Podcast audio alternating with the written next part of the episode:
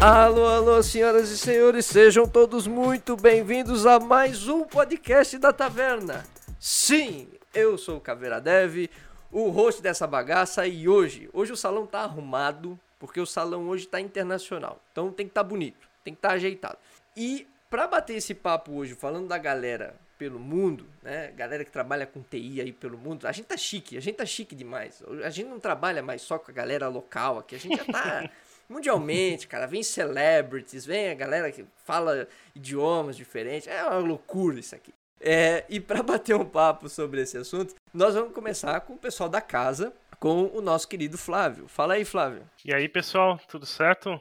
Estamos aqui para ouvir mais um, para participar de mais um podcast aí, mais um episódio e aprender um pouco aí como que a gente faz para sair do Brasil, se a gente quiser, como que a gente é, fica viajando pelo mundo aí quando trabalha então vamos ouvir aí que o, que o papo tá muito bom. É, isso aí. E para falar com esse papo com a gente, ó, a mesa de hoje, ela tá uma mesa super organizada e super limpa, né? Tem que ser a melhor de todas aqui, com certeza, porque, né, convidados internacionais gastaram passagens para visitar a taverna. Então, então é, o custo é mais caro, o custo é mais caro. Cobram em euro, cobram em dólar, cobram em outras moedas. Então é, é mais difícil, tem que organizar o boteco. E para bater o um papo com a gente aqui, nós temos a Camila. Fala aí, Camila. Oi, tudo bom? É, que é Camila, como já falou, estou falando diretamente da Holanda, a terra do queijo, e eu conheço o Maia. É isso que, que eu tenho para falar.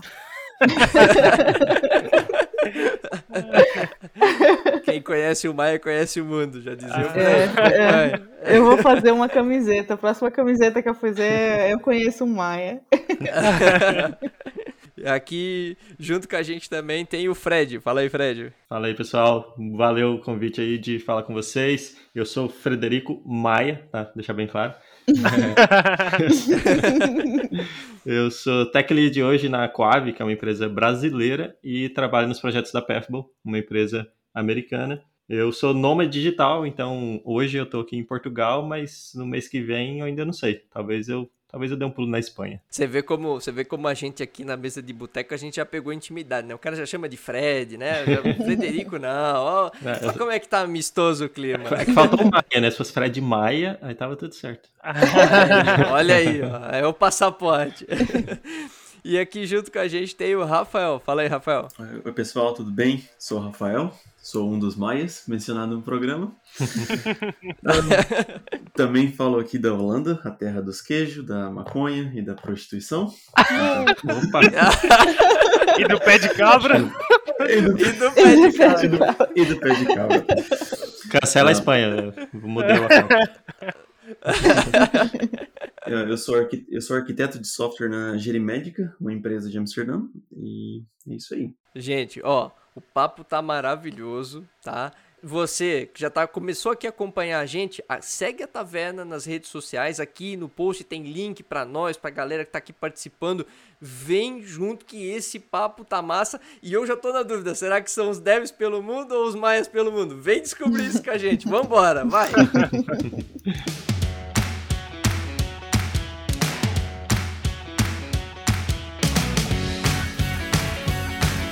Muito bem, vamos lá. E eu queria saber de cara, porque essa é uma, é uma curiosidade que, quando fala de pessoal morar fora, é uma curiosidade que ela bate em todo mundo. Quando é que bateu a ideia de louco que alguém olhou e falou assim: quer saber? Bora morar fora. E essa é uma. Porque é uma curiosidade, porque eu sei que cada um de vocês tem a história de vocês. Então eu queria saber um pouquinho de como é que surgiu essa ideia, como é que vocês tomaram essa decisão, né? Enfim, é, como é que foi? Então, a partir do momento que eu percebi que eu era brasileira, eu falei, tá aqui Ah, não, sério que eu nasci aqui? quando, quando eu fiz minha carteira de trabalho, eu recebi meu primeiro salário. Aí eu pensei, aí não vai dar, isso daqui não é rolar, não. Viu que era real, não era em dólar, não era em euro. é, não, metade ficava pro governo e a azul ainda não estava asfaltada, então não vi muito motivo ali não de estar tá pagando.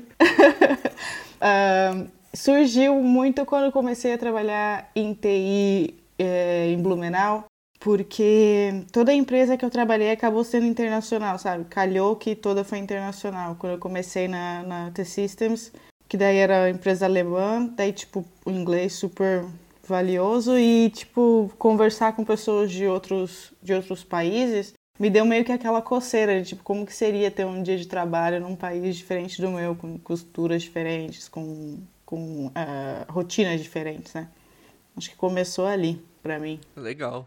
É, e, e para ti, assim, como é, que, como é que foi tomar essa decisão, assim, tipo, em questão de família? O pessoal aceitou bem? Como é, como é que foi isso? então, é que a minha mãe, ela trabalha em TI também. Então, tipo. Olha só. Sim, foi ela, na verdade. Ela que me começou, que me, que me, tipo, iniciou em TI, né? E então, quando eu comecei todo o processo, já porque foi super rápido, sabe? Tipo, o processo de, de eu me mudar pra, pra cá. Quando começou já o processo, eu já contei para ela, falei assim, ó, vou fazer uma entrevista e se pá, pode rolar que eu vou morar na Holanda.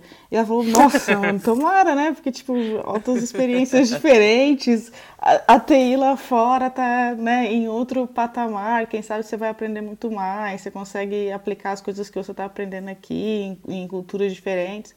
Então, minha família, assim, te, te, tipo, tem a, o pessoal mais velho, né? Tipo, vô, umas tias e tal, que é primeiro é aquele baque do tipo, ah, meu Deus, né? Vai embora. Mas depois, quando eles entenderam que era Holanda, que era um país relativamente seguro, que, que era para minha carreira, para eles foi o máximo, sabe? Tipo, até meu vô tem, um, tem uma história que é bonitinha que eu não sabia como contar para ele, né? Ele tem problema do coração e tal. Daí eu falei para minha mãe, eu não vou lá porque ele vai ficar muito nervoso. Então você vai e você conta para ele. Aí ela foi me ligou na hora e contou para ele na hora que tava na ligação por vídeo, sabe? Nossa, ele deu uns passos para trás assim, eu pensei, ixi, vai cair no chão. Aí ele começou ele ele deu uns passinhos para trás, do mesmo jeito que ele fez quando ele fez a primeira tatuagem, que parecia que ia morrer. Aí ele pegou ele deu uns passos para trás e do nada deu uns pulinhos, tá ligado? Então ele falou: Meu Deus, que maravilhoso, vai mesmo, aproveita. Então, tipo, minha família super me apoiou. Hoje em dia é mais difícil, porque né, tô aqui, não planejava ficar tanto tempo sem voltar pro Brasil por causa do corona. Então agora quando liga tem aquele negócio do ah, volta, já ficou tempo demais e tal. Mas na hora que foi para vir, todo mundo apoiou bastante. Legal, legal. E para ti, e para ti, Rafael, como é que foi? Foi, foi bem parecido com a Camila, uh, trabalhando em empresa internacional. Comecei a ter bastante contato com, com estrangeiro e um, para mim foi mais específico na Philips, que eu não, não falava inglês quando comecei a trabalhar lá e, é, fui forçado a aprender inglês trabalhando com o pessoal da Índia, inglês indiano. É. Inglês indiano ainda, Somos né? dois, que... então. Começou a surgir a curiosidade. Uh, Aí quando você começa a pesquisar, ver como que é TI fora do Brasil, ver todas as, as, as possibilidades, uh, você começa a pesquisar por visto e tal, aí fica bem, bem, bem fácil de, de criar essa ideia na cabeça. Legal, legal. Bom, a gente tem dois exemplos aqui de pessoas que tiveram contato com o inglês indiano, né? E o pessoal costuma falar que o inglês indiano fala assim: se tu entendeu o inglês indiano, tu já começa bem, né? Tu já tem uma chance de entender muitas outras variantes, né? É verdade. É, mas ainda diria que não é o mais difícil, não. Eu acho que eu, pelo menos, tive contato com alguns chineses que, cara, era muito complicado de entender. Indiana, acho que tirava de letra. Mano, australiano. Australiano, tipo, o, o, idioma deles oficial é inglês e mesmo assim eu prefiro 500 vezes indiano do que australiano. Não entendo nada. É, talvez, talvez a falta de alguns referenciais faz a gente achar o cenário pior, né? Isso às vezes acontece. é, mas eu acho, acho, que é muito pelo que a gente é acostumado, né? Porque, por é. exemplo, é, você assiste muita série americana, você vai entender melhor o inglês americano, mas o Sim. inglês britânico vai ser um uhum. pouquinho mais hum, até você pegar, é. É, acostumar bem. E o australiano é uma mistura do britânico ali com um negócio à parte, né? Uhum. Tipo, eles têm alguma coisinha do britânico e, e umas é. coisas diferentes ainda, né? Fica... Pois é. Legal. É, e, e contigo, Fred, como é que foi? Cara, eu comecei, assim, para começar, quando eu era mais novo, eu não pensava em morar fora, né? Eu pensava em passear, conhecer e tudo, mas acho que eu fui pensar em querer morar fora bem mais para frente, que foi quando eu saí de Goiânia, né? Eu sou de Goiânia e fui morar no Rio, acho que em 2014. E aí foi quando meio que deu aquele desprendimento, assim, depois de um tempo no Rio, eu pensei, pô, se eu já tô longe, né, da família, de amigos e tudo mais, por mais que é fácil deles visitarem, mas é meio que já é mais fácil de ir para fora, né, você já tá um pouco mais ali desapegado, digamos assim, né, eu sempre fui bastante pegado com família e todo mundo, amigos, então foi mais fácil depois disso eu começar a pensar em morar fora. E eu também fui bastante influenciado pela minha esposa, que no início era minha namorada, quando a gente começou a falar disso, porque ela trabalha com pesquisa no Brasil. Ela fez mestrado, doutorado, e o Brasil estava passando por um momento bem complicado nessa área, e ela estava bastante desanimada com isso. Coitado. Sinto muito. pois é. O problema é que tá até hoje, né? E só piora, coitado. Só tá piorando, né? Então, a gente começou a pensar nisso, começou a, falar disso, e eu comecei a falar, putz, acho que, sei lá, já, já tinha um pensamento um pouco diferente, e já meio que fui gostando mais da ideia. E aí a gente começou a pesquisar, assim, a gente não sabia bem para onde ir. E aí a gente começou a pesquisar várias opções. Inclusive o primeiro que a gente pensou na época foi a Austrália. Depois acabou que a gente foi para Irlanda, né? Não sei se a gente deve chegar nesse ponto aí mais para frente, mas acabou que a gente foi para Irlanda. E aí foi foi relativamente tranquilo, né, com questão de família por causa desse dessa questão, né, que eu já estava morando em outra cidade. Então, por mais que a gente fosse bastante apegado, já foi mais fácil deles é, lidarem com isso e, e aceitarem e tudo mais. Mas, Fred, eu, eu, eu lhe acompanho mais do que o, os demais aqui que estão participando. Então, me perdoem se, se for o caso deles também. Mas eu sei que você tem um diferencial, que você é nômade digital. E, e eu queria, eu, eu, tenho muita curiosidade nisso, cara, porque é, uma, porque é uma parada que, particularmente, eu sempre achei muito da hora. De verdade, achei sensacional. Mas que eu olhei e falei, cara, como é que isso dá certo? Não, não que eu desconfie que não dê, mas eu olho e falo, cara, mas é, é tão loucura. Como é que, como é que veio essa ideia de, de virar nômade digital, assim? Como é que foi isso? É, a parte do nômade, nessa época, quando eu pensei em ir pra fora, eu já queria passar uma temporada como nômade, porque eu já trabalhava remoto no Brasil, né? É, só que para minha esposa já era mais complicado, ela não tinha um trabalho remoto, então não era tão fácil. Então, assim, eu tô eu tô fora do Brasil desde 2017, mas eu virei nômade ano passado. Então tem aí uns 9, 10 meses que eu tô né, vivendo como nômade digital.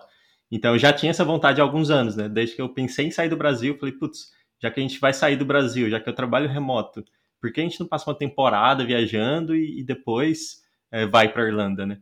Mas acabou que não rolou. E aí agora, é, com a pandemia e tudo mais, né? Todo mundo passou a trabalhar remoto a empresa que eu estava trabalhando na Irlanda, a gente estava remoto forçado, né? Eles não, não gostavam do modelo. E eu falei, cara, eu quero trabalhar remoto, eu vou sair dessa empresa porque eu quero trabalhar num lugar que seja remoto. E uma dica para quem pensa em ser nômade e tudo mais é, é procurar empresas que não apenas permitam trabalhar remoto, mas eu, eu chamo de remote first, que é tipo, tem que ter a cultura de trabalhar trabalho remoto, porque é, senão você, é, você fica distante ali do, quando tem empresas que, ah, metade remoto, metade na empresa, é, tem muita coisa que você não faz parte do processo e fica meio ruim. Então, primeiro eu fui atrás dessa vaga remote first, né? E assim, aonde eu tô agora, no anúncio da vaga estava escrito: venha fazer parte do nosso time de nômades digitais. Eu falei: pronto, é, é isso que eu quero. é, é essa é E aí, quando eu falei para minha esposa, ela já estava muito mais aberta, ela já tinha migrado de área, ela saiu da pesquisa, hoje ela trabalha com marketing digital. Então já estava muito mais fácil para ela. Então foi quase que assim, eu falei, vamos, agora é, é, o momento da gente virar nome digital e, e, fazer o que a gente quer já faz tempo. E ela falou, vamos. E assim, em um mês, a gente mudou da Irlanda, vendeu o que tinha e, e viramos nômades. Mas, mas aí como é que funciona? Vocês têm, tipo assim, duas malas aí com roupa e aluga Airbnb que já tem tudo e vai indo? Como é que é? Quanto tempo vocês ficam? E... Tá vendo? Tá vendo? Ó? Esse é o problema, ó. Essa é as dúvidas. É por isso que a gente não vira nômade digital, que a gente é muito Sim. apegado. E os móveis? Leva o armário junto? então, aí, ó, o tanto que é simples, ele já resumiu, cara. É isso, você tem mala, Airbnb e acabou. Você não precisa de mais nada, né? É, mas assim, desde que a gente se casou lá em Goiânia, a gente já queria ir para fora. Então, a gente já não se apegou a nada desde então. Então, quando a gente foi para o nosso apartamento, a gente já pegou um apartamento mobiliado. Então, a gente já não tinha muita coisa para vender. É, na Irlanda, e eu acredito que em vários países fora é mais comum, você morar num local que é todo mobiliado. Então, quando a gente saiu, a gente não teve que vender tanta coisa assim. Tinha algumas coisas para vender. Então, essa parte de vender coisa, né? A gente não tinha tanta coisa assim. Roupas a gente doou. E se não vende? Se não vende, doa. doa. E se não vende? Doa, deixa lá. Tá vendo? Tá vendo? Porque, tá vendo? Ó, eu não consigo virar nômade digital. Porque apego, eu falo, se, eu fico pensando no caso de exceção, ó. Esse que é o lance, cara. Eu, eu vou dar uma dica legal que vai dar pra galera abrir a mente sobre isso, tá? Se vocês pesquisarem, não precisa seguir a linha nem nada do tipo, nem eu sigo, mas eu acho bem legal o conceito do minimalismo. E tem um, um documentário no Netflix que é bem legal, que ilustra bem isso, que acho que quem pensa em nômade digital o desapegar é muito importante. E esse documentário pode, pode ajudar o pessoal a abrir a mente aí. Legal. Eu ia bem falar isso, que parece que, tipo, você descrevendo me parece o minimalismo Extrema, no, né? na sua forma mais útil. Porque, tipo, é, e- é, tipo, não só extrema, porque, tipo, eu imagino pessoa né, mi- minimalista que fica morando no mesmo lugar, numa casa sem, sei lá, plantinha, uma baguncinha, uns papel que não precisa Serve de nada, né? é, tipo assim, ó. Mas se você é um nômade digital, super faz sentido. Você não tem nada disso espalhado. Você precisa ir embora, coloca as coisas na mala e vai. Então, tipo, pra mim tá, tá sendo útil quando é assim, do jeito que você tá fazendo. Ah, só, tem, um- só tem um ponto que talvez a gente volte aí depois desse assunto, mas para deixar claro, porque não existe um modelo certo né, de ser nômade digital. Eu vi um vídeo esse- esses dias no, no YouTube de um, um, Uhum. digamos que um influencer famoso e da área de tecnologia, e ele falando, ah, eu não consigo virar nômade porque cada semana tá num lugar e não sei o quê. E, tipo, cara, não é bem assim. Você, você define né, quanto tempo você fica em cada lugar, não tem nenhuma regra que você tem que seguir. Uhum. Então, por exemplo, a gente, o normal é ficar um mês em cada local. E isso também ajuda na hora de pegar um Airbnb, porque você tem um desconto mensal em quase todo lugar que você pega, ele dá um desconto mensal bem legal. Então, nosso padrão é um mês em cada lugar, às vezes a gente fica dois meses, quando a gente fala, putz, vamos dar mais uma descansada aqui, vamos ficar dois meses nesse lugar aqui para dar uma acalmada nas coisas, daí a gente fica dois meses. É, até porque uma semana é bem radical, né? Se tu Sim. pensar, porque assim, tem o tempo de. Tu vai perder um fim de semana, vamos dizer assim, pra se Uhum. Pois é. locomover até outro lo- local. É, e você não tá de férias, né? Você tá trabalhando. Exatamente, é. Tá, É. Exato, exato. E aí, nesse meio tempo, tu tem que ficar pesquisando o lugar onde tu vai na próxima semana, né? Sim. Então, tipo, É, uma, uma coisa que a galera confunde é assim, acha que mochileiro é o nômade digital. E, e não é isso, né? A gente tem. A gente tem duas malas, mas é uma mala grande, né? Daquelas de 20 e poucos quilos, 25 quilos. uhum. É, eu tenho uma outra malinha de viagem pequena e a minha mochila com as coisas do, do trabalho, o notebook e tudo mais. Então, eu tenho meu notebook, eu tenho o microfone, eu tenho uma, uma luz ali de, de coisa para usar com, com vídeo, eu tenho teclado, eu tenho, tipo, o meu setup é, é, é legal. Eu não tenho uma cadeira, Hum. isso é triste. Trabalhar na cadeira que tiver lá. Mas fora isso, meu setup é bem legal, assim, e eu não tenho problema de, sei lá, trabalhar mal por, por, tá, por ser um nômade, sabe? Eu carrego tudo comigo. Sim, eu, eu, fiz essa, eu fiz essa provocação aqui logo no começo, porque eu, eu sabia que esse assunto ia render e é um assunto que eu acho legal. De verdade, eu, eu fico aqui zoando e fazendo algumas provocações, mas eu, eu acho legal, é, um, é uma coisa que eu acho bacana. Eu acho que o que o Fred falou faz muito sentido, de você abrir a mente e parar de pensar, porque o que o Fred descreveu, o que, né, aos, aos meus olhos, assim, de alguém que não vive isso, é questão de planejamento. Você tem que se planejar pra, coisa acontecer, né? Tipo, não é, não, é, não é viver que nem maluco, né? Tipo, não, hoje eu moro aqui, ah, amanhã eu pego tudo, vambora, eu vou achar onde é que eu vou ficar. Não, não é bem assim, né? É, no Twitter me perguntaram uma vez, falou, cara, eu, eu jamais conseguiria ser nômade digital porque eu não sei onde que eu vou estar amanhã. Tipo, cara, como assim? Você vai saber. Caramba! Você tem que É uma digital aí, não um se beber não case, né? né? É. Galera confundindo com Alzheimer. Não. Nossa, saiu pra, saiu pra comprar pão, nunca mais voltou, né? Incrível. Se perdeu É. de uma esquina ali. É, virou a esquina errada, tá programando lá na Bélgica agora. Eu, queria, eu queria saber, esse, esse assunto eu acho maravilhoso, mas eu queria, eu queria saber um pouquinho de como é que foi a escolha do país pra vocês. Porque eu acredito, né? Eu, tudo eu tô supondo aqui, gente. Eu não, não- eu, olha, o máximo que eu saí foi fazer compra na Bariloche no Paraguai. Então essa é a minha experiência de vida internacional. É, e eu queria saber então de vocês, porque eu já ouvi bastante de que o pessoal fala assim que olha, cuidado com o país que você vai, porque tem muita burocracia, porque tem país que não dá visto, que tem não sei o quê. Como é que foi essa questão para vocês? Até uh, preconceito também, né? A gente escuta assim, ah, esse país não é, não é, bom para brasileiro, esse país. Isso, boa. Ah, já que eu tava falando aqui, eu posso emendar. Como eu comentei, o nosso, primeira, nosso primeiro desejo era a Austrália, né? E aí, para isso, assim, a gente foi assistir aquele programa Brasileiros pelo Mundo, tinha bastante coisa no YouTube, e fomos consumir um monte de vídeo para entender, tipo, aonde que seria legal.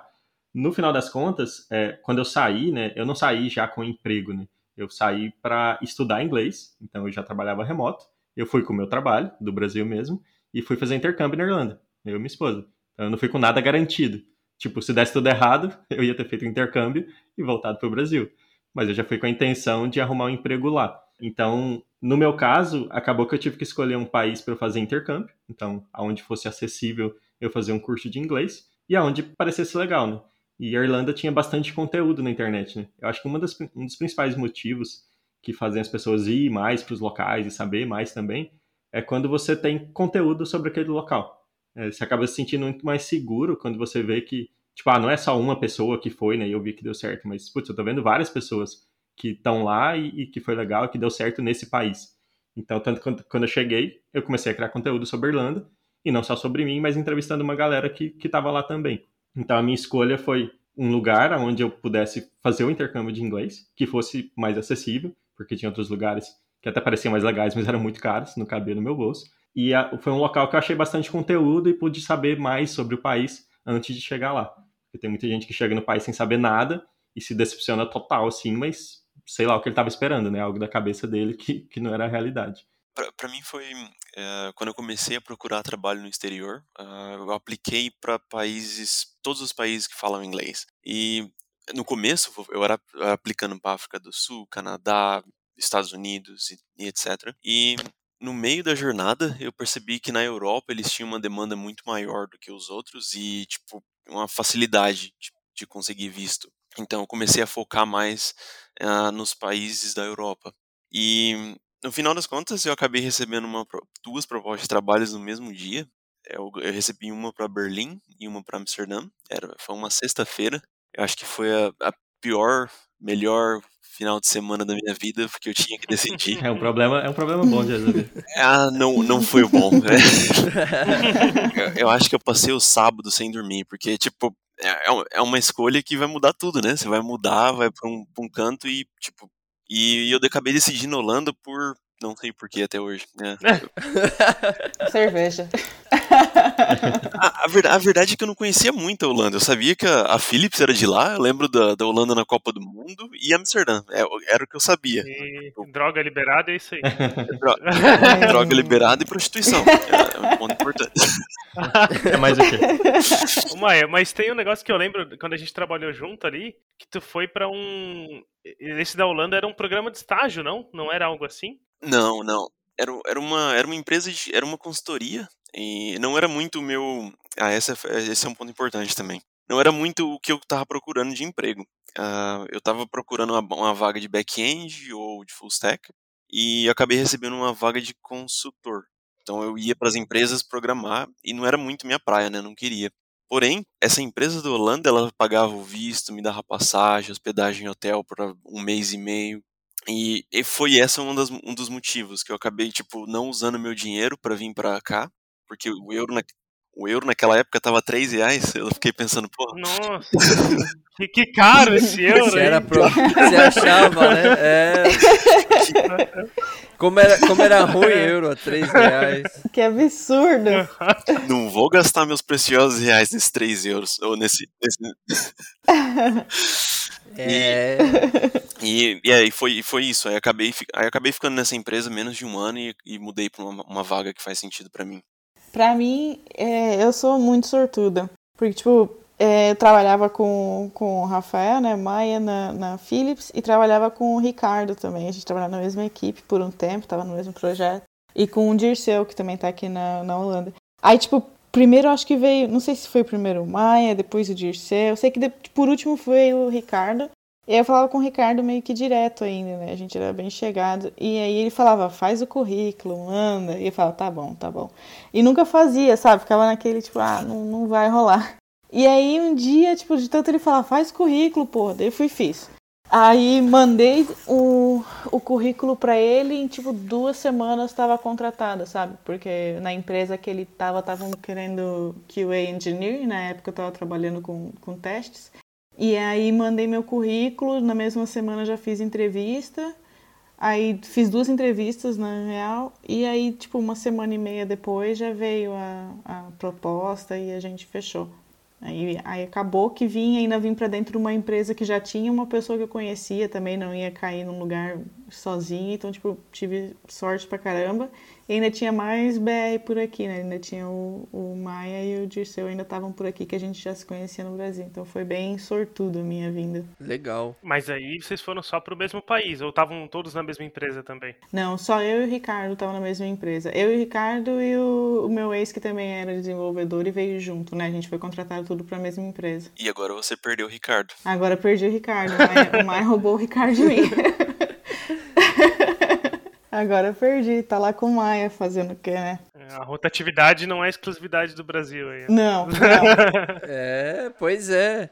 E aí o legal que tu comentou é que assim, vocês criaram um grupo que eu eu acho que isso é o melhor, né? É. Você cria um grupo que é meio que de proteção, né? Porque aí tem um, tem outro, ah, no, no caso der alguma coisa ruim, alguma coisa, né? Precisar de uma ajuda, alguma coisa, tem um ao outro, né? Acho que isso que é, é bacana também. É, isso é bem legal mesmo. Sim, sim. Principalmente quando precisa de ajuda na mudança. Precisa- Os amigos vêm. Nossa, o Maia veio aqui, fez a minha mudança, dois andares, carregou um monte de coisa e seis meses depois me mudei de apartamento de novo. Tadinho, mano. Eu acho que é, eu acho que é a missão dos maias aí, levar a galera pra fora, porque...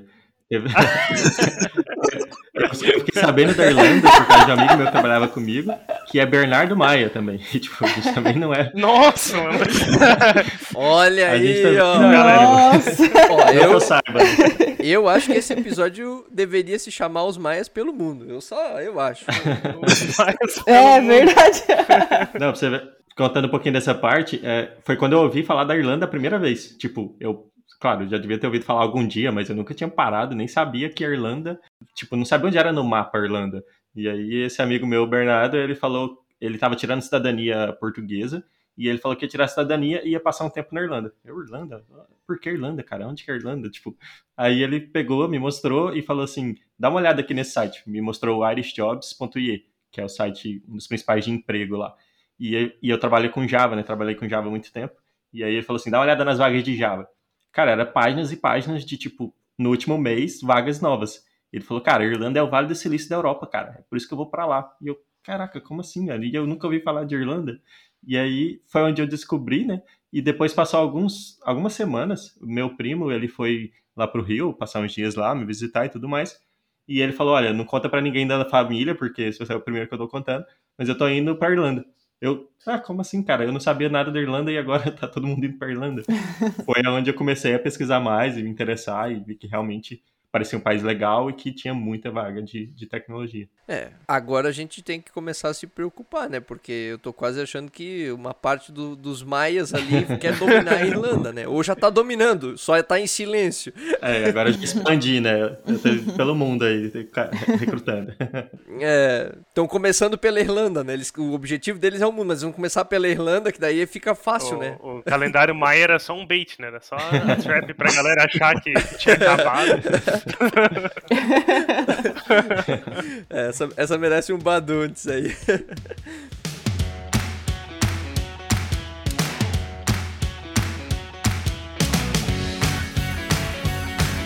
Sabe uma coisa que eu tenho muita curiosidade em saber?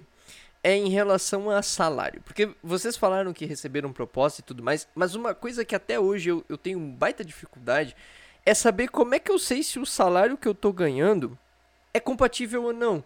Como é que vocês souberam isso? Tem algum site, algum local que vocês olharam? Como é que. Tem, tem alguma fórmula mágica pra isso? Procure os maias. Eu tava procurando esses tempos também. Deve ser, tipo, acho que final do ano passado, sei lá, também olhando umas vagas de fora, assim, e daí, e, tipo, é bem comum você ver o salário anual, na verdade, né? E não mensal, como aqui a gente é acostumado no Brasil. Aí isso eu já tinha um pouco de ciência, que normalmente era anual. Mas assim, o que que é ok, né? Aí, Tipo, Isso. Dando uma pesquisada, tipo, tinha gente falando, ah, 60 mil por ano. Aí a gente falava alguma outra coisa, sabe? Mas mesmo assim, é tipo, difícil de ter uma ideia. Acho que varia muito de país também, né? É.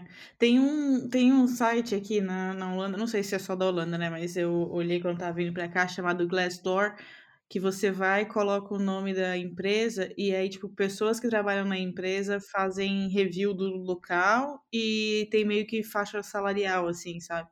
Então, antes de vir pra cá, a primeira coisa que eu fiz foi dar uma olhada nesse site. E tem umas comunidades também no Reddit de pessoal trabalhando fora que eu fui pesquisei coisa aqui sobre a Holanda e aluguel e tal, mas para mim, que nem eu falei, foi muito fácil, né? Já tinha três amigos trabalhando aqui, morando aqui. Daí, tipo, foi bem. Eu, tipo, eu pesquisei só por curiosidade mesmo, porque era só pegar o telefone e ligar para um dos três e dar uma perguntada. É, para mim também o, o, o, Bernardo Maia, ele já tinha. ele primeiro falou que, ah, vou pra Irlanda só. Ele, ele nem queria trabalhar, sabe? Ele ia para lá ficar um tempo. Só que chegou lá duas semanas depois ele começou a trabalhar. E aí, quando eu falei com ele, eu falei, cara, quanto você tá ganhando aí? E aí ele me falou, a gente tinha uma experiência já parecida, é, de tempo de trabalho, de experiência com Java e tudo mais. E aí ele foi minha referência também, né? Falei, ah, beleza, você tá ganhando isso, então eu vou procurar nessa faixa aí também. É, para mim, quando eu, quando eu vim para cá, eu não tinha nenhuma referência. Foi no Glassdoor e no Reddit, que nem a Camila e, tipo, pesquisando, né? você começa, começa a digitar no Google o nome das empresas, você, você acaba indo para uns GitHub que tem uns comentários de uma pessoa falando do salário na empresa, ou, no GitHub? Caraca, é open salary negócio. Então, é, eu acho que é uma galera frustrada que eles fazem entrevista e não passam, e eles publicam os, os assignments com salário e tal nas empresas. Então, é, tem bastante fonte que dá pra você achar, mas tem que dar uma, uma minada aí. Ou seja, pelo que vocês descreveram, não tem necessariamente uma formulinha mágica de você entrar num local bonitinho e falando, então, ganha mais ou menos disso a disso, né? Enfim, tem que ir tateando, olhando, descobrindo, perguntando, né? No caso de quem tem quem tem informantes, né? Por aí. Ou perguntar o Maia. É. Faz o seguinte, se você tiver na dúvida de alguma coisa, você ah, procura alguém que tem sobrenome Maia e pergunta, quanto é que é o salário aí no, no país que você mora? a pessoa vai te responder. Eu acho que vocês deviam abrir um podcast aí juntos. Os Maias pelo mundo. É, mas, cara, tem, tem alguns sites, por exemplo, o Jobs que eu comentei, é, eles, se eu não me engano, eles têm uma pesquisa anual que eles fazem, então dá para ter uma noção da média lá. E no Indeed também é outro site que, que é bastante usado, que geralmente dá para dá encontrar os salários. E o que a Camila comentou do Glassdoor também eu já sei pra caramba, assim. Ele eu não sei se tem uma média de salário, mas você consegue ver, tipo, a empresa tal tá pagando tanto para um desenvolvedor senior, pleno e tudo mais.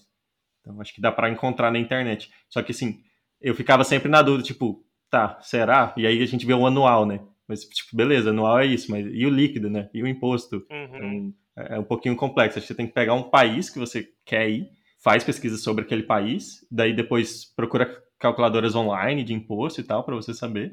E aí depois tem que pesquisar também sobre o custo de vida, porque senão você acha que está ganhando muito, mas o custo de vida é super alto. É, isso que eu ia comentar também. Então, você vai gastar aí um, alguns dias, semanas para entender como é que um país se paga bem ou não, tudo mais. É, eu acho que esse que é o catch do, de, de, pesquisar salário fora. Você tem que olhar o custo de vida e a questão de imposto. Por exemplo, aqui da Holanda uh, são quase 45% de imposto. Uhum. Ele é, é, bem alto. Então, mas a gente, tem, como brasileiro, tem um benefício que paga 30% menos de imposto. E isso ajuda muito. Então, tipo, você tem que colocar tudo isso na, na calculadora quando procurar salário. É essa do, do, custo de vida é um negócio que o pessoal às vezes não, não pensa, né? Até internamente no Brasil rola disso, né? Tipo, o pessoal de regiões diferentes do Brasil começa a discutir salário e ninguém considera, tipo, onde a pessoa tá, tá morando. Né? É. E aí, esses tempos eu vi umas discussões, tipo, o pessoal falando, não, porque Portugal paga muito mal, tipo, empresa de TI em Portugal paga muito mal. Aí, em contrapartida, eu vi um outro cara falando, cara, eu compro um micro-ondas em Portugal por 15 euros, 20 euros, um negócio assim. Nossa. Eu falei, pô, tipo, o cara né, ganha mal, mas assim, tá comprando micro-ondas com... é mais barato cortar cabelo, então. eu tô em Portugal agora e eu posso dizer que, assim, cara, o, o mercado aqui não, não tá acompanhando o custo de vida. As coisas estão caras e, e, o mercado não tá pagando tão bem. Ai, e, e, eu tenho um amigo que ele indicou muita gente para vir para cá, ele tá aqui tem uns seis anos. No caso, eu tô aqui, mas eu não trabalho para empresa de Portugal, eu trabalho para empresa dos Estados Unidos. Uhum. E ele até comentou comigo esses dias, ele falou, cara, eu preciso que você me ajude a alertar os brasileiros que estão querendo vir para Portugal, porque tem muita gente querendo sair do Brasil e vir para cá. E as empresas estão fazendo propostas que os caras não estão vendo que a proposta não é boa e estão entrando em, em furada. Então, assim, Portugal realmente tem que negociar bem, tem que analisar bem, porque no geral o custo de vida não tem acompanhado quer dizer, o salário, né, não tem acompanhado o custo de vida. Fica a informação aí real, então, de alguém que tá em é, Portugal. Importante. Mas é, é que a galera vê, tipo, ah, é português, né? Então eu não preciso me esforçar muito com inglês e, tipo, vai para lá, né? Porque é mais fácil por idioma e tal, não tem tanto essa tem a quebra da cultura, mas o idioma pelo menos é o mesmo, né? E aí as empresas se aproveitam também, né? Que aí capitalismo, né? Tamo aí. Às vezes eu prefiro falar inglês que português aqui, mas tudo bem. Nossa, eu ia falar português de Portugal, que às vezes é complicado. Nossa. Às vezes dá nó. Dá. tem um tem um desenvolvedor em um dos meus times que ele é português, né? E aí, tipo, eu tava falando com ele assim, nossa, mas eu entendo você super bem quando você fala o seu português. Aí ele falou assim, mas eu tô falando, tipo, quatro vezes mais devagar. mais lento. Normalmente eu falo. Mas eu não, eu não tô falando o meu português. É, é. Aí, aí eu falei, tá, então fala normal, pra ver se eu consigo te entender. Aí a gente tentou continuar a conversa, falei, não, não, não, volta, volta pro é. português criança, porque não dá, não. português criança. É, português de, de rodinha de apoio. Português pra gringo. É um portuleiro, né? É um portuleiro, português é. brasileiro, meio ali no meio, meio termo.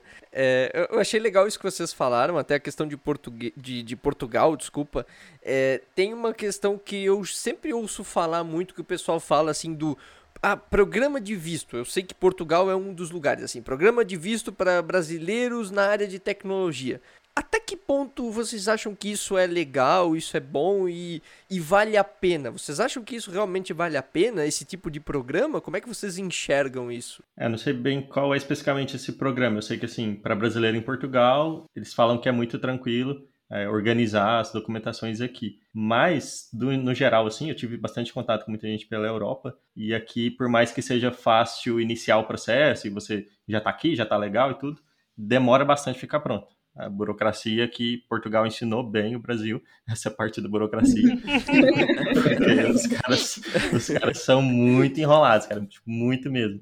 Então eu diria que, assim, o visto na Europa, no geral, claro, né, não, não sei de todos os países, mas se pegar aí Holanda, Irlanda, Alemanha e tudo mais, é relativamente tranquilo. Se você conseguir numa empresa que vai bancar o seu visto, né, que vai patrocinar o seu visto, como eles falam, é um processo tranquilo que eu não sei quais vantagens esses programas trazem. Assim. Ah, tá, beleza. Eu, eu falei de uma forma genérica, tá? Não tô me referindo a nenhum programa em específico aqui. É só porque eu, eu escuto vez ou outra falar sobre isso e aí eu acho, né? Eu acho que às vezes as pessoas se empolgam com isso e eu queria saber se de fato é verdade ou, né? Dá para se empolgar mesmo ou se não. Tipo, cara, isso aí é só, sei lá, marketing demais ou enfim, ou não faz tanto, tanto sentido, né? Então, só era mais essa dúvida mesmo. É, eu acabei aplicando num programa desse, uns quatro anos atrás, eu acho, uma das primeiras coisas, para Montreal, lá no, em, no Canadá. Era um programa do governo de Quebec, que eles é, iam contratar um monte de estrangeiro. Mas tinha muito requirement, e, e um dos, dos requirements dele era falar francês. Aí eu acabei. Uhum. Puta, bicho. Puta, é isso. é isso. Eu adoro o Canadá, mas é isso. Oi?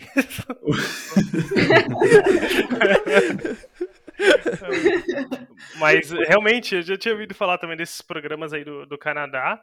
E além do, do, francês, né, eles pedem também certificação de inglês, né? Em alguns dos programas ali, eles pedem, tipo, TOEFL ou algum negócio assim. Que, tipo, às vezes tu fala o inglês aí para desenrolar, vocês, eu não sei como é que é o nível de, você, de cada um, né? Mas eu, tipo, conseguia conversar com o pessoal da Índia quando eu tava lá na Philips, conseguia conversar com o pessoal, conseguia escrever, ler inglês, mas assim, para fazer um exame desse, cara, não é, tipo, né, não é a mesma coisa, porque ali no exame eles pegam, tipo, regrinha, né? Pega regrinha de conjugação de verbo no eh, past perfect e coisa assim. E, tipo, cara, não é o que a gente fala no dia a dia, sabe? É o ensino formal, né? É, é que, é, é que é uma questão de ensino formal que assim, cursos mais rápidos, cursos até me corrijam se eu estiver errado, né? Mas cursos mais voltados para comunicação, né? Para conversação, na verdade, eles não, não vão dar tanta base, porque eles vão te fazer o dia a dia, né? Para tu te comunicar, né? Uhum. Ah, tu vai para fora, como é que tu pede uma água, como é que tu compra, é. como é que tu paga, como é que tu vê hora, enfim, né? Como é que tu, tu te locomove na cidade, que isso que é o importante. Agora, claro, essa parte assim de, de ir lá na regra e tal, isso é realmente muito difícil, é, é outro é outro nível, né? De, a gente tá falando de outro é, outro patamar né, de, de requisito.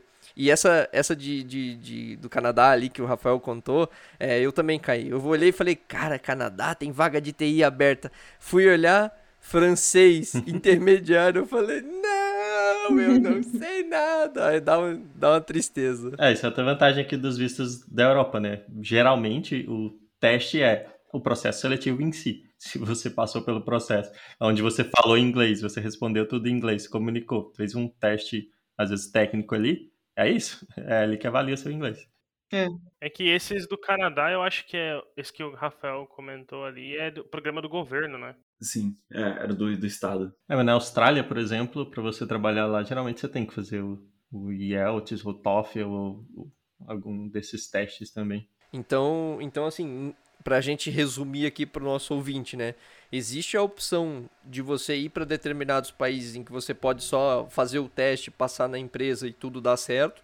E existe um caminho, né, que é mais tortuoso, né, que tem programas, por exemplo, do governo, que daí você pode fazer também, né, que te habilita mas que daí vai requerer de um, provavelmente já de um inglês um pouco mais formal, né, de um estudo mais, é, não, não, só, não só conversacional, né, vai te requerer escrita, né, enfim, outros é, padrões, enfim, né, outras coisas da linguagem do inglês, certo? Sim, eles, eles testam seu listening, gramática, escrita, oral, é, é bem, geralmente é bem completo.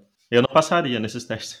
É. Nesse lado é bem tranquilo da Holanda, pelo menos, porque, tipo, é contanto que a, é, a maior parte do processo é a empresa que tem que dizer, sabe? A empresa que faz, tipo, a empresa que é a tua sponsor. Então, tipo, contanto que a empresa tá dizendo que te contratou, que você tá indo, que você não, não tem antecedente criminal, que você tá habilitado para aquela função que você está sendo contratado, tipo, o governo meio que cagou, sabe? Porque, tipo, se eles são teu sponsor, é uma responsabilidade da empresa, então, de te trazer pro país. Que louco isso aí, né? Isso é louco. Se um brasileiro abriu uma empresa na Holanda, já era. O cara, o cara vai traficar gente, ele vai.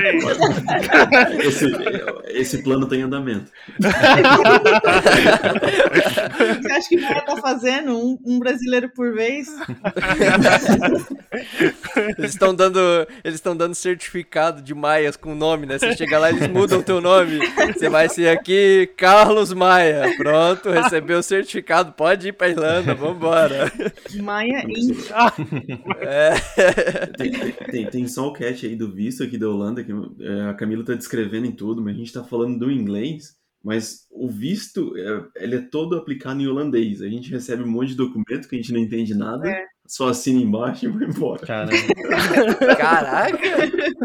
Esse é o ponto legal aí da Holanda, né? Eu, gente, eu estou falando dos países tudo porque eu entrevistei um monte de gente de outros países, né? Mas você me corrige se eu, se eu estiver falando besteira. Mas na Holanda, o idioma oficial, digamos assim, né?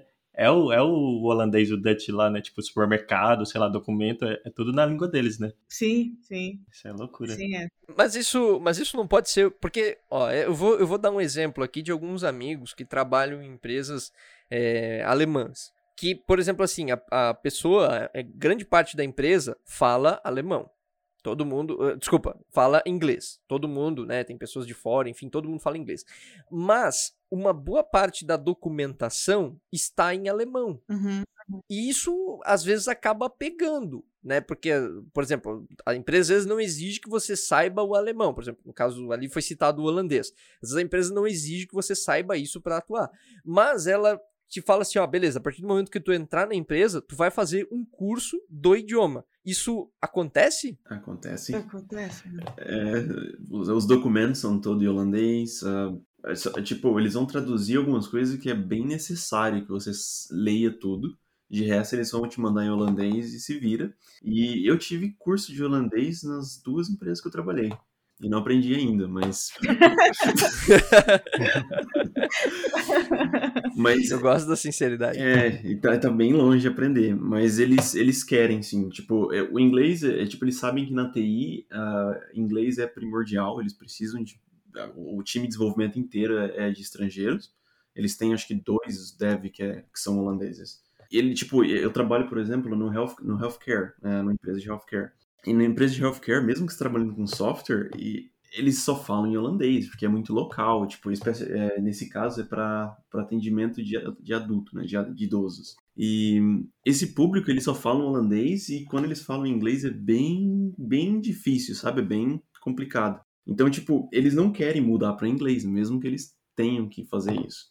Então, tipo, eles, mesmo que tenham todo incentivo para você trabalhar lá, tem aquele empurrãozinho. Aprende holandês, ou eles falam com você em holandês só para te, é, pra te testar ou alguma coisa do tipo. Uhum. Ou só pra te sacanear. Te xinga em holandês. É, E como é que, e como é que fica pra ir no supermercado, pra se locomover? Porque também é, eu acredito que deve ser em holandês também, não? Ou tem, ou tem inglês também? Não, é tipo, é tudo, tudo é em holandês, né? Ônibus, mercado, essas coisas, tudo é, é tudo em holandês, as placas, tudo em holandês. Só que é, é muito um negócio do costume, sabe? Tipo, eu não fico parando para traduzir placa e essas coisas, mas depois de um tempo você meio que faz associação das palavras com o que você precisa. Daí, tipo, sei lá, pelo menos eu não fico. No começo eu ficava traduzindo tudo. Hoje em dia, eu já, até na hora de fazer a listinha, eu já faço a listinha com o nome em holandês que eu lembro.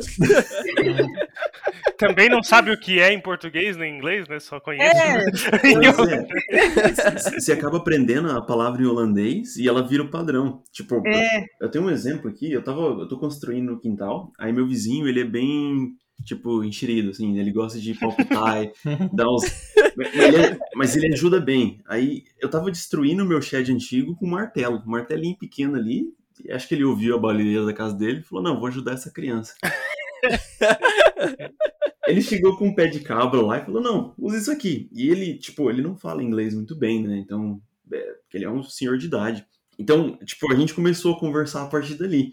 Eu aprendi a, a palavra pé de cabra em holandês e não sei em inglês até hoje. Então, tipo,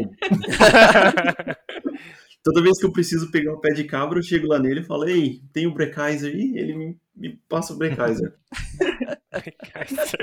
Bom, a gente tava falando dessa questão é, de, de morar fora, né? E até mesmo falar aí do holandês. Eu acho isso muito legal.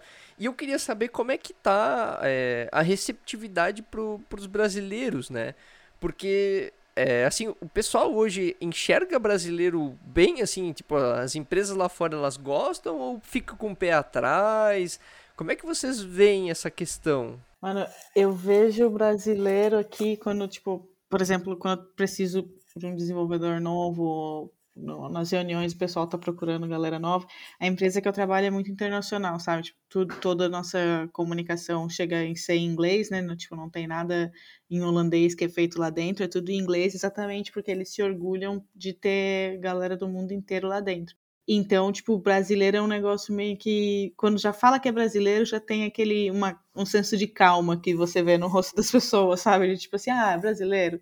Sabe que vai trabalhar bem, tá ligado? Tem uma, uma fama já de que o pessoal trabalha bem. A única coisa que quando você começa, pelo menos quando eu comecei, o RH tinha que vir falar comigo, tipo, você tem que ir pra casa, ou você, você não pode ficar aqui trabalhando até 6 horas da tarde.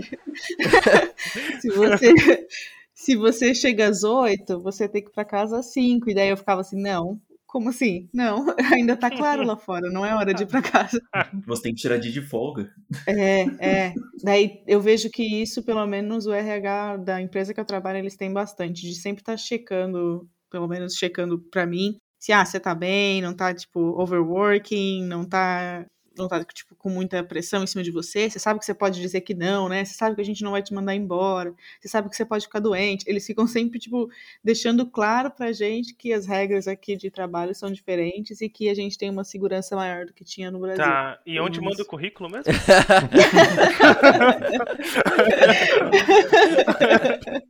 Ô, tô precisando de um backender, a gente pode conversar. Olha aí, olha aí, ao vivo!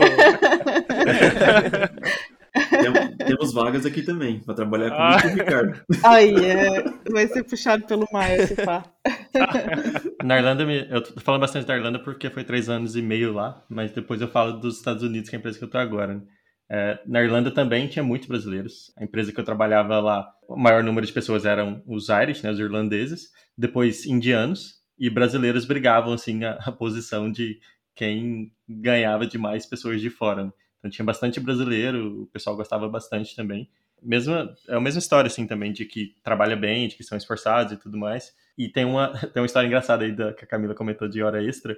O, o meu amigo lá, o Bernardo, teve uma vez que o gerente pediu para a equipe algo que é bem raro, assim, pelo menos a minha experiência na Irlanda é bem raro, de que o pessoal fizesse um pouco de hora extra porque o projeto estava atrasado. Então, eu falei assim, cara, eu queria que essa semana vocês ficassem um pouco a mais e tudo para a gente tentar, né, entregar o projeto. E aí o pessoal, beleza, ok.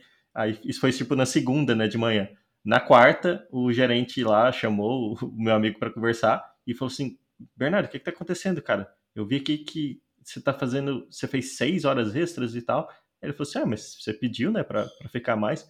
Ele, não, pô, mas seis horas? Como assim? É pra você ficar 15 minutos, meia hora mais por dia? Tipo, assim, dois dias você fez seis horas, tá louco tal, não sei o quê. Então, tipo, pra eles a hora extra era meia hora a mais por dia, sabe? O é, é. Não muda nada, né? Eu tenho, tenho um, um, um dos POs de um dos, dos projetos que eu trabalho. De vez em quando, tipo, no meio da daily, eu começo a falar, né, o que eu vou fazer e tal. Aí, normalmente, é, tipo, uma porrada de, de reunião, né? E várias vezes ele fala assim pra mim, Camila, eu quero ver tua agenda.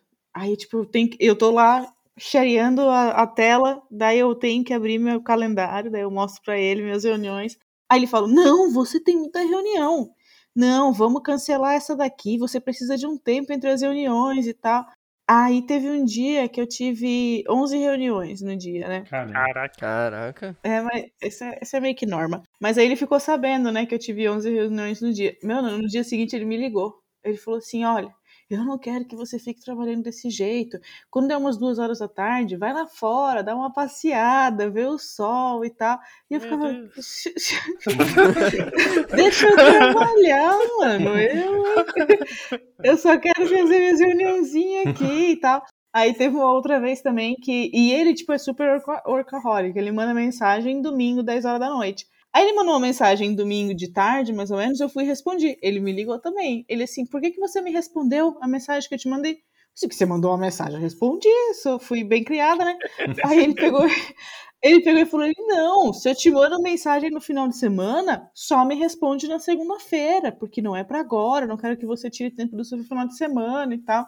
Eles são bem, pelo menos na empresa que eu trabalho, eles são bem de, de ficar pegando no meu pé que primeiro quando eu tô doente eu tenho que dizer que tô doente. eles, eles, teve uma vez que o meu time me viu na daily e eu tava doente, tipo, tava claramente doente, tá ligado? Nariz escorrendo, a cara de, de doença. E aí eles foram entrar em contato com o RH dizendo que eu não ia trabalhar. Caraca! Eles foram ter um, um, um, canal no Slack que é para dizer quando você não tá se sentindo bem, você não vai trabalhar. Eles foram lá e colocaram: a Camila tá doente hoje, ela não vai trabalhar. Eu assim, gente. É, tipo, X9. É, mó X9, é bem isso, mó X9. Deixa se fosse no Brasil apanhando fora. Mas aqui não dá pra ter, né? Daí, tipo, o pessoal aqui é bem preocupado na empresa onde eu tô, eles são bem preocupados. Esse negócio não existe hora extra e você tá doente, tá doente. Não volta se não estiver se sentindo 100% também. É, aqui na, na, empresa agora que eu tô, é, eu, eu, sou contratado por uma empresa brasileira, que é a Quave, a gente tem alguns produtos nossos e tudo mais, mas eu sou terceirizado para a empresa dos Estados Unidos, que é onde eu sou líder de time lá. E o pessoal, a maioria do meu time é brasileiro, e o pessoal não tem esse costume de fato, assim, como eu né, fiquei lá fora muito tempo, né, trabalhando para a Europa, eu, eu já, já entendi né, essa questão de qualidade de vida, de você não trabalhar igual louco, de você não fazer hora extra, de você tirar férias, coisa que os brasileiros às vezes não, não entendem que tem que fazer isso. E aí eu fico brigando com o meu time. Tipo, eu, eu, eu tive que brigar. Galera, vocês estão aqui há, há, um ano. Eu entrei tem três meses. Eu já peguei, isso, isso na época, né? Eu falei, eu já peguei uns três day off aqui porque eu precisei pegar. Quem aqui já pegou day off algum dia? E, tipo, a maioria não tinha pegado ainda. E, tipo, ah, e tal, né? É, esperando que desse um ano para tirar férias. Só que a empresa que a gente está, que é a, é a a gente tem férias infinitas. Esse é o, é o nosso o nosso acordo. Uhum. Eita! Explique-se. Explique-se. É, É. agora. Tô interessado. Férias infinitas significa, significa que, assim, não existe um número. Tipo, não tem um limite. Claro que você não vai, né? Ah, eu vou ficar, então, sei lá, seis meses de férias. Não, você vai ter a consciência ali de quando você tem trabalho, quando não tem. Mas não, não existe um número que indique quantos dias você tem que tirar. Tipo, entreguei o projeto, vou ficar uma semana aí parado, depois eu volto para o próximo projeto, nesse sentido. assim. É, não, não tem tantos projetos picados assim, né? A gente Sim, sim, mas dando um exemplo aí bem. É, o lance é assim, é, por exemplo, teve um dev agora que ele, por exemplo, falou comigo ontem, falou, cara, eu tenho que ir em tal cidade, fazer não sei o quê, e aí eu vou aproveitar para tirar uns dias e tal, e, e eu, beleza, me manda lá request que, que a gente aprova, tipo, tranquilo, não tem problema. E, e não tem ninguém contando os dias, sabe? Acho que esse é, o- é meio que o, o principal, assim. Não tem ninguém, eu não sei quantos dias ele já tirou. Eu sei que, por exemplo, já teve outra vez que esse mesmo dev veio falar comigo, ele falou assim, cara, tô querendo tirar um day off e tal, não sei o quê. Eu falei, beleza, mas você tá com uma tarefa aí que, tipo, tá super em cima, né? Você consegue entregar ela no prazo ainda e tirar esse day off? Ele, ah, não sei e tal, talvez se eu ficar até hoje mais tarde. Eu falei, ah, aí é contigo, né? Mas assim, então, a própria pessoa tem que conseguir se gerenciar com relação a isso. Então, se você tem uma entrega que você tem que fazer, tipo, putz, não dá pra você tirar um day off agora, né? Mas assim que você entregar isso, já vamos programar de você tirar então. Então é, é muito mais liberdade de tirar quando você quer e quando tá, tá podendo, né? E se você já tem, Uhum. se avisa antes, né? Por exemplo, falar, ó, cara, se avisar duas semanas antes, por exemplo, tá tranquilo, porque a gente já planeja aqui contando que você não vai estar tal dia. Então é muito mais essa questão de liberdade. Uma vez que eu perguntei pro nosso CTO lá, eu falei, tá, como que é, né, esse férias infinitas aí, como que funciona? Ele falou assim, cara, é férias infinitas, não tem limite, e isso não é um problema até que um dia vire problema. Fica meio aberto, mas é, é isso, não tem ninguém contando, sabe?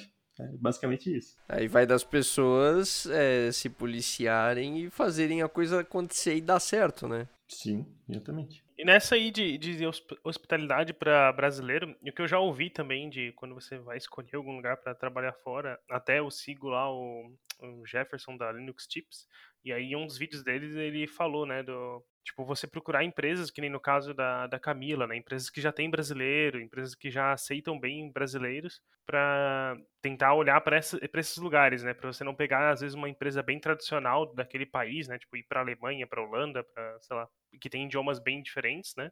Idiomas que geralmente não, não é como o inglês. E aí você pega uma empresa tradicional ali da, da- daquele país e, tipo, a empresa nem costuma contratar gente de fora, às vezes, coisa assim, né? É, esse, esse é um ponto bem, bem interessante, porque, tipo, se você vai para uma empresa que não tem é, estrangeiros, é, é, não brasileiros, mas estrangeiros em geral, e só tem o alemão, ou o holandês, ou sei lá qual língua, vai ser mais complicado, porque eles vão falar inglês contigo, você, tipo, profissionalmente vai ser muito bom, mas as conversas de lado ali vão ser sempre na linguagem deles. E isso vai te estressar um pouco, e às vezes você acaba perdendo alguma coisa, tipo, você trabalha num projeto, o cara tá falando do teu projeto em holandês, é, não tem como você saber, né? Porque, tipo, Uhum. Sim. então, esse é um ponto bem importante de considerar. É, uma das perguntas que eu costumava fazer na, quando eu ia fazer entrevista, coisa assim, era quantas nacionalidades tinham na empresa, assim, qual que era a multiculturalidade. E na Irlanda costumava ser bem alta, assim, na, quando eu trabalhei na, na primeira empresa mesmo, eram 30 nacionalidades diferentes. Nossa. É, aonde eu tô agora, eu não, não tenho esse número, mas eu chutaria que deve ter umas 8, 10 nacionalidades diferentes. Então isso aí conta, né? Nossa, é, ba- é bastante coisa, né? É bastante- Pensar em 10 nacionalidades diferentes, 10 culturas diferentes, cara.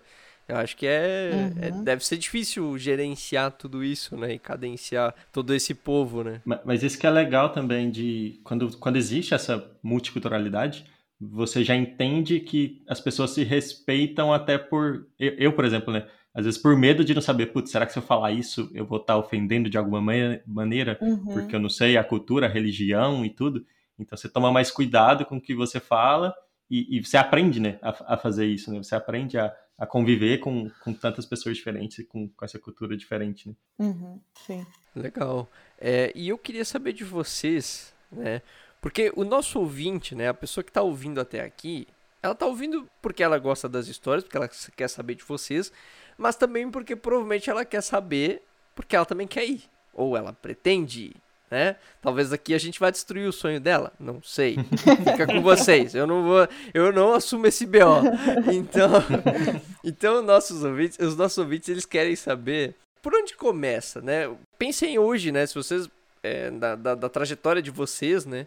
Se vocês fossem planejar hoje ou fossem indicar para alguém, né? Onde vocês indicariam? Por quê? Pode ser onde vocês estão, pode ser em outro local, né? Enfim, o que vocês indicariam a pessoa a fazer? E a pessoa fala, beleza, eu quero fazer. O que vocês falariam para essa pessoa? Rafael Maia, Frederico Maia e Bernardo Maia. Primeiro, é, a primeira coisa a gente já sabe. É a, primeira, é, a primeira coisa a gente já sabe. Se você for um Maia, você já tem um, um passaporte assinado, é... que é só você ir, né? A, a Maia Zink, aí, na Irlanda, a princípio, tá dominando a Irlanda. MaiaZink.com Isso, ó, tá, é, é, na Irlanda, tá? Quem for Maia já sabe, vai pra Irlanda. Mas quem não for Maia, tipo eu, eu não sou Maia, né? Então, eu, eu precisava de ajuda. Porque eu não tenho, eu não tenho essa marmelada, né? Ó, eu, eu, vou dar um spoiler da minha resposta, mas eu vou responder no final. Eu diria para você não ir trabalhar na Europa nem em nenhum lugar e trabalhar remoto. Do, do Brasil? Não, aí você vai ter. A, aí eu vou explicar depois, deixa a galera falar aí. A, a tá, tá, tá. Eu fiquei curioso aqui já. Olha, eu diria assim, depende muito da pessoa que estivesse me, me perguntando, porque uma coisa que eu, que eu aprendi bastante, né, principalmente nesse, nesse último ano, né, de quarentena, é como cultura é um negócio que influencia, tá ligado? No lugar que você tá vivendo. Por mais que, tipo, o pessoal que trabalha em TI, por padrão, já é meio que introvertido, né? Então a gente já não, não, não tem muito que aquele pezinho na interação com, com o social. Mas faz uma diferença, tipo, quando você, quando você vai conviver com as pessoas, o tipo de cultura que encaixa com você, sabe? porque eu vejo história de brasileiro que veio aqui para a Holanda, que a cultura de, tipo, que eles têm aqui de não fazer amigos, amigos do peito no trabalho, do jeito que a gente faz no Brasil, de não ter isso aqui, de ser um negócio que machucou e de não conseguir ficar. Então, eu acho que o primeiro passo seria você pesquisar a cultura além do, do mercado de trabalho. Porque se a cultura não bater com o tipo de coisa que é essencial para tua sobrevivência com uma saúde mental boa, não adianta. Você pode estar, tipo, morando na Europa, tipo, morando aqui na, na Holanda, por exemplo, e você ainda não vai estar feliz com a tua decisão, por mais que o trabalho seja, seja bom, por mais que o salário seja bom. Se a cultura não bate, eu acho que é bem difícil de você conseguir se adaptar. Então, eu diria, pesquise primeiro se, se vai bater aí a, a cultura com, o que você necessita. É, só pontuando isso aí rapidinho. Na Irlanda, por exemplo, o pessoal é muito receptivo, eles têm uma multiculturalidade muito grande, são muito gente boa e tudo, são festeiros, tipo, a gente no Brasil, gosta de sair, gosta de ir pro pub, gosta de beber, mas fazer amizade mesmo, tipo, virar brother ali do, do irlandês, é muito difícil. Os meus amigos lá eram brasileiros, é, é muito difícil você entrar ali na de fato na, e ser amigo de alguém, sim. Uhum. Nesse ponto ali que você falou, tipo, ah, geralmente o pessoal de TI é mais introvertido, né? É até interessante porque, assim, as, é, tipo, agora na quarentena, né? Eu tô tendo uma experiência de ficar, tipo, muito em casa e eu sempre fui de ficar mais em casa, não era muito de sair e tal. E pensei, pô, não vai ser um grande problema para mim a quarentena, sabe? Só que aí tu começa, tipo, a ocultar esse problema, né, pra ti, achando que não é um problema, e isso começa a te gerar um estresse interno, assim, né? Sim. E eu acho que essa da cultura é uma coisa bem parecida, né? Às vezes tu pensa, não, eu vou, vou de boa com a cultura, não, não tem problema. Mas isso começa a gerar um estresse um interno pra ti que tu não tá percebendo e, tipo, começa causar outros comportamentos, tu começa a ficar uma pessoa, sei lá, mais estourada, ou às vezes mais fechada, mais depressiva, e sem perceber, né? Uhum. Sim. Eu vejo que tudo que você passa, pelo menos eu vou dizer da minha experiência, né? Tudo que você passa longe de casa, né, longe do lar, né, que, é, que seria o teu país, ele fica exacerbado quando você tá sozinho em outro país, sabe? Então, tipo, se você tá feliz, a sua felicidade ela é afetada porque, tipo, quando acontece uma coisinha pequena que te deixa feliz, você fica muito feliz, porque, tipo, não é sempre que tá acontecendo. Mas também quando você fica triste, é, é diferente você ficar triste e aí, tipo, sei lá, você, você, conhece, você tá falando com alguém do trabalho que você curte, que é seu amigo, você toma uma cerveja depois, ou você dá uma reclamada junto, que nem, tipo, no café, você vai lá no, no, quando a gente ia no café da Philips para reclamar do mesmo projeto, todo mundo junto. aí fazia 40 minutos de café porque tava puteado. É, tipo, é diferente quando você não tem essa, esse senso de comunidade em volta, sabe? Então, eu acho que é, é bem de se conhecer, assim. Se você acha que você consegue passar sozinho uns perrengues, mesmo que a cultura seja diferente, você consegue para qualquer canto, mas é um negócio que pega de realmente quando você tá sozinho num, num país diferente. É, eu acho que olhando para a questão profissional, tranquilo, qualquer brasileiro vai chegar aqui e vai Sim. dominar, mas acho que a questão que pega mesmo é a questão cultural, a questão de se adaptar. Por exemplo, eu lembro na primeira semana de trabalho, no, quando eu mudei, cheguei nos amigos que estavam trabalhando junto na sexta-feira, falei, vamos pro bar, tomar uma cerveja. um cara olhou para mim e falou, não, mas por que você não me avisou antes? Eu falei, me avisou antes por quê? Eu vou ir pro bar agora. É. então, é, ou, ou então, ou do tipo, quando eu cheguei no, no time, falei, Ei, vamos fazer uma, uma patota de futebol aqui, vamos, vamos jogar bola. E é tipo, é uma, é uma coisa que no Brasil você está acostumado a fazer, sempre funciona e é, a, tua, é a vida, né, normal. E chega aqui as coisas mudam, você tem que se adaptar à cultura, tipo, adaptar a planejamento. Tipo, minha namorada, por exemplo, eu preciso planejar as coisas no calendário com ela com um mês de antecedência. E, tipo, é, é, chega a ser bizarro isso aí, cara, porque é, é muito diferente em alguns, em alguns pontos. Então, tipo, você tem que ter uma, uma saúde emocional bem, bem boa para poder aceitar esse desafio. É, Rafael, eu lembro quando tu, logo que tu foi aí pra, pra Holanda, a gente conversou, eu acho. E aí eu lembro que aqui tu era um cara de fazer muita piada, né? Tu falou que o pessoal aí não entendia piada. é, na Irlanda o pessoal até faz, mas a gente também não entende a deles às vezes. Não, mas eu, eu, eu, eu, acho, Flávio, que era problema de comunicação. Hoje eu já, hoje já consigo fazer minhas piadas aqui, a galera continua sem entender por que, que eu faço minhas piadas, mas aí eu acho que é outro motivo. O, o, segredo, o segredo da piada é lançar no final uma palavra em holandês, uma palavra local, assim, para passar a imagem que você tá super abalando. Aí você pega e manda lá o pé de cabra em holandês, todo mundo, oh, esse, esse cara. Não, agora, agora eu tô na. Tipo, eu tô aprendendo holandês aos poucos e eu já tô fazendo trocadilho em holandês. Caraca! Não, não, mano. não acredito nisso! Não! Manda, manda oh, um, manda Deus. um, vai, manda um, manda um.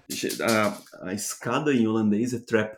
Trap, not trap. E aí eu cheguei na minha namorada e falei, it's a trap. Ah.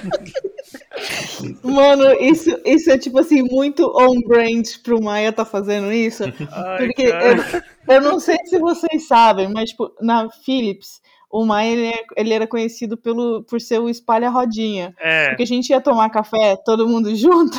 Aí, tipo, tava todo mundo assim, tipo, uma roda, todo mundo conversando, sendo feliz. Aí, sabe quando dá aquele silênciozinho que todo mundo para de rir, fica, tipo, todo mundo esperando pro próximo assunto?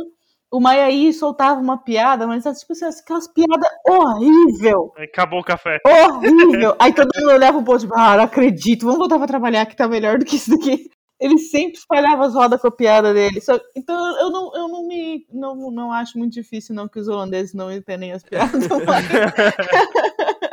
eu, o que eu tive aqui com piada é que eles são muito literal, tá ligado? O holandês.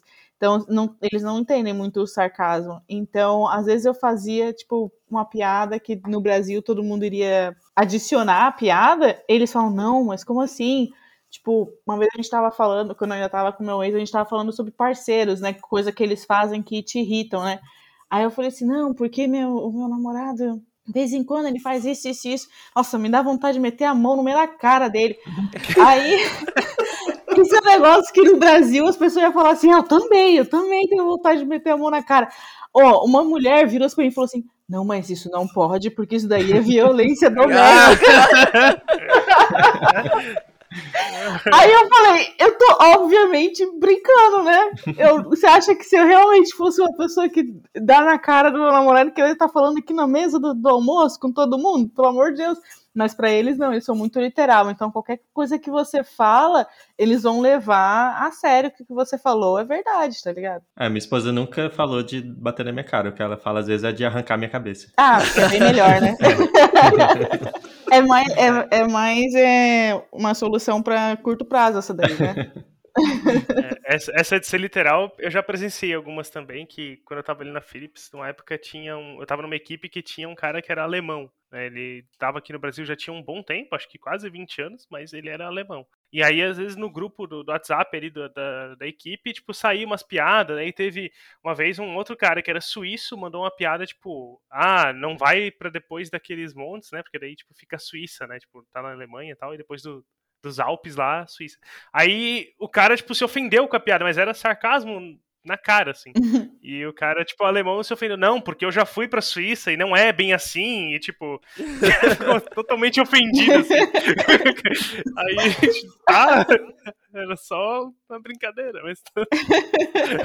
a gente começa a gente começa a ver que o, o jeitinho brasileiro, né, os maneirismos brasileiros de fazer piada, de ser alegre. Outra coisa que eu já escutei muito pessoal falando é em relação a toque, né? Claro, agora a gente tá no momento de pandemia, né? Então ninguém tá se abraçando, tocando nem nada. Mas normalmente o pessoal reclamava muito, né? Que o pessoal ia para fora e falava: Meu, às vezes eu quero chegar e dar um abraço em alguém, quero cumprimentar a pessoa e ninguém me dá a mão. Você fala, estende a mão, a pessoa te deixa no vácuo, fica te olhando e falando: Não dou a mão pra você, sei lá, só a cena de longe. o pessoal falava, Pô, isso é horrível. É isso, é um desafio às vezes. Tipo, eu fui no aniversário de, um, de uma amiga minha que ela era da Sérvia. E aí, tipo, ela chamou a gente pra casa dela e tudo, né? Teve uma festa. E aí eu cheguei lá e eu fiquei, tá, eu abraço ela para dar parabéns, ou o que que eu faço? Aí eu esperei meio que ela demonstrasse o primeiro movimento, então ela veio meio que tipo, para abraçar, falei, ah, beleza, então pode. Então você tem que ir aprendendo mesmo. Nossa, eu passei uma vergonha no meu primeiro dia na empresa. Eu já sou brasileiro, já gosto de abraçar. Agora você calcula que eu sou, tipo, 10 vezes mais gosto de abraçar qualquer pessoa que eu vejo na rua. Aí eu cheguei na empresa e todo mundo que me apresentava falou que queria abraçar. Mano, você quer ver um holandês se remexer, você tentar abraçar. Meu Deus. Ficava parecendo aqueles gatos quando você pega no colo, que fica tentando sair de tudo quanto é jeito no colo. E eu, tipo, eu, eu fui, eu acho que foi na minha quinta pessoa que eu tava tentando abraçar que eu entendi que eles não curtiam abraço, mas até lá eu tava tentando abraçar todo mundo. Todo mundo me olhando pra, olhando pra mim, tipo, meu, quem é essa louca que já tá querendo me agarrar aqui, nem me conhece. É, isso é, isso é complicado, isso é complicado. O Fred, tu, tu, tu, começou lá no começo a falar a tua parte e a gente deu uma devagada. Eu queria que tu concluísse lá, porque tu, porque tu deu uma opinião, tu deixou no ar, na verdade, alguma coisa. Então, é, cara, tem uma palavra que eu descobri faz um tempo que, que é muito forte para mim, que é liberdade. Então, assim, é, eu acho que hoje, com a popularização ainda maior do trabalho remoto e tudo mais, eu acho que ela permite a gente ter uma liberdade muito grande e permite você ter experiências é, tanto no Brasil ou fora do Brasil, sem necessariamente você estar obrigatoriamente vivendo num país. Né? Então, o que eu quero dizer? É, por exemplo, quando eu fui para Irlanda, cara, foi sensacional, experiência incrível, faria tudo de novo, mas teve um momento, por exemplo, eu fiquei dois anos na, na primeira empresa que eu estava, mas acho que chegou um ano e meio ali que eu, putz, não estava curtindo mais. Queria trocar de emprego e tudo mais.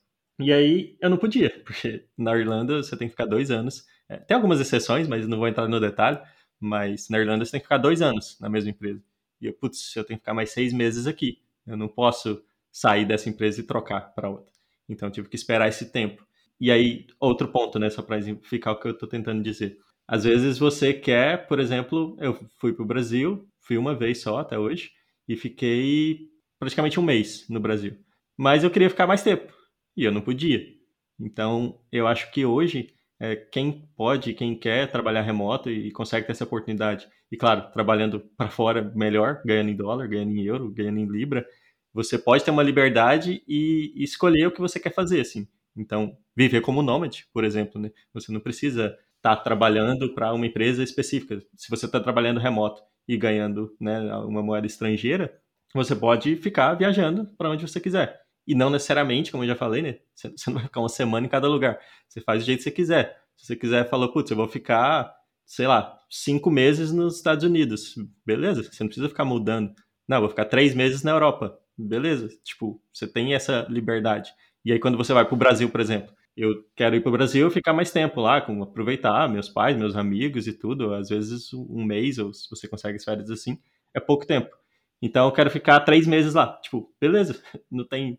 Hoje não dá, né? Covid não tá deixando. É. Mas, tirando essa parte, é, eu tenho a liberdade meio que de fazer o que eu quiser e de estar onde eu quiser, quanto tempo eu quiser.